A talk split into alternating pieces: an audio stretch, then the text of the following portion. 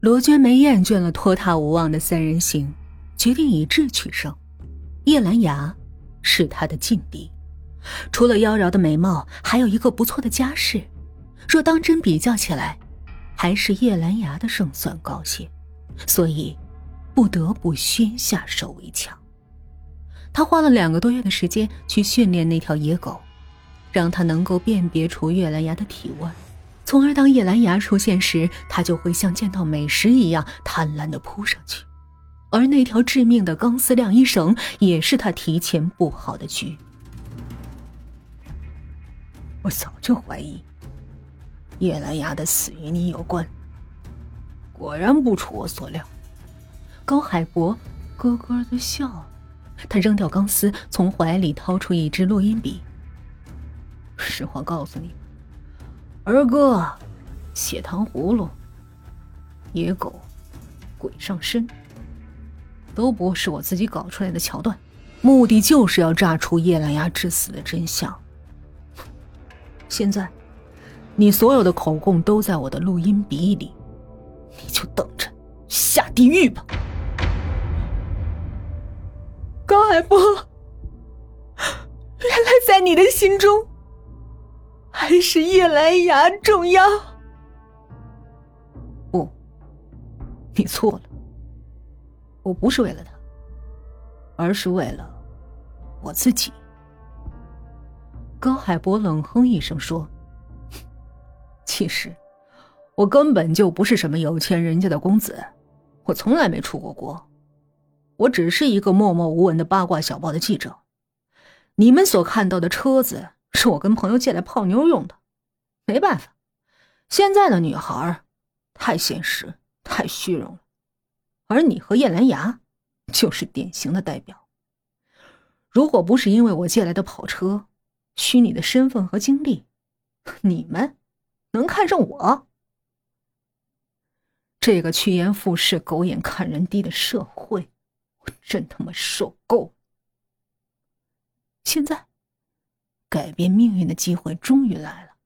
明天，只要我将这条新闻放出去，绝对会成为社会版的头条，而我也会在报界一举成名。哼，我等这一天等太久了。海波，难道你从来就没有真心爱过我们？罗娟梅不甘心的问。真心，我倒想问问你们，你们有几分真心呢？高海博鄙夷的冷笑，然后转身离去。罗娟梅愣了愣，猛地从地上弹起来扑过去，他的手里抓着一把猩红的冰糖葫芦，尖利的竹签在高海博惊悚回头时，准确的插入了他的喉咙，人倒下。血出来，罗娟梅，你好狠！高海博痛苦的呻吟着。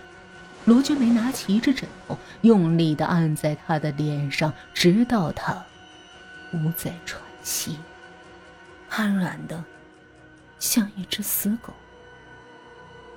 之后，他搜走了录音笔。将他拖进了洗手间。尸体很重，就像一只硕大的水泥口袋。他一边大口喘着气，一边绞尽脑汁的想着如何将它处理掉，才能不露痕迹。碎尸，然后分块扔掉。他捡起掉在地上的那把锋利的菜刀，刀刃在日光灯下划过一道刺目的弧线。颤抖的落在高海博的脖子上。就在这时，一阵诡异的声音在外面响起：“冰糖再来，山楂甜，山药海棠橘子瓣，冰糖葫芦咬一口，妈妈宝宝笑开颜。”罗娟梅肝胆俱裂的跳起来，洗手间的玻璃门外隐隐约约的掠过一个红色的人影。下意识的踹开门，客厅里，一个人僵直的站着。红衣，白色球鞋，双臂依次撑开，像十字架上受难的耶稣。再往上看，无头。接下来的一幕，就跟罗娟梅的噩梦一样真实。只见他伸出指甲削利的双手，凄厉的叫着：“罗娟梅，把我的头还给我！”罗娟梅大喊一声，转身往门外奔去。她的手还没触到门柄，房门就悄无声息的开了。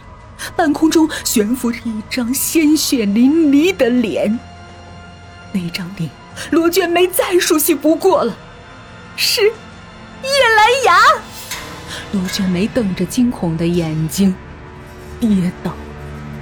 客厅里，人影冷笑着走来，他的手里攥着一根寒芒四射的钢丝，钢丝在罗娟梅的脖子上绕了一圈，深深的勒了下去。罗娟梅在失去知觉之前，听到自己的喉骨。嘎嘎碎裂的声音，房间里又多了一具尸体。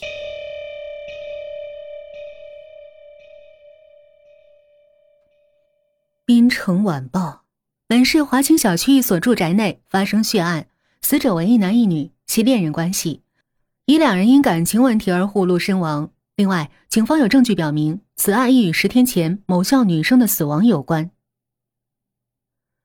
高海博终于如愿以偿的上了社会版的头条。倘若在天有灵，此刻的他，是否是笑着的？大爷，来几串冰糖葫芦。放学了，几名馋嘴女生叽叽喳喳的走出来，卖冰糖葫芦的乡下老头手忙脚乱。回头向旁边的一个女孩喊：“林雅，还不过来帮忙？”哎，林雅，哎，这名字好熟啊！一个女生说：“哇，哎，你们看，她长得跟冰糖西施好像啊！”另外一个女生也惊奇的跳：“是啊，难道她们是双胞胎姐妹啊？不可能啊！”我听说叶兰芽的父亲是个相当有钱的企业家，怎么会跟个卖冰糖葫芦的老头什么瓜葛？一行人渐行渐远，背后的两个人意味深长的笑。他们的猜测是对的，叶兰芽的确跟这个卖冰糖葫芦的女孩是双胞胎姐妹，他们的父亲。根本就不是什么企业家。从农村出来的他，为了不被人瞧不起，便对同学们撒谎说自己有个有钱的老爸。为了不被揭穿真相，他拼命的打工，然后用辛苦赚来的血汗钱买漂亮衣服，请同学们吃饭。没有人怀疑，衣着光鲜、出手阔绰的他，父亲竟然会是那个在学校门口卖冰糖葫芦的。乡下老头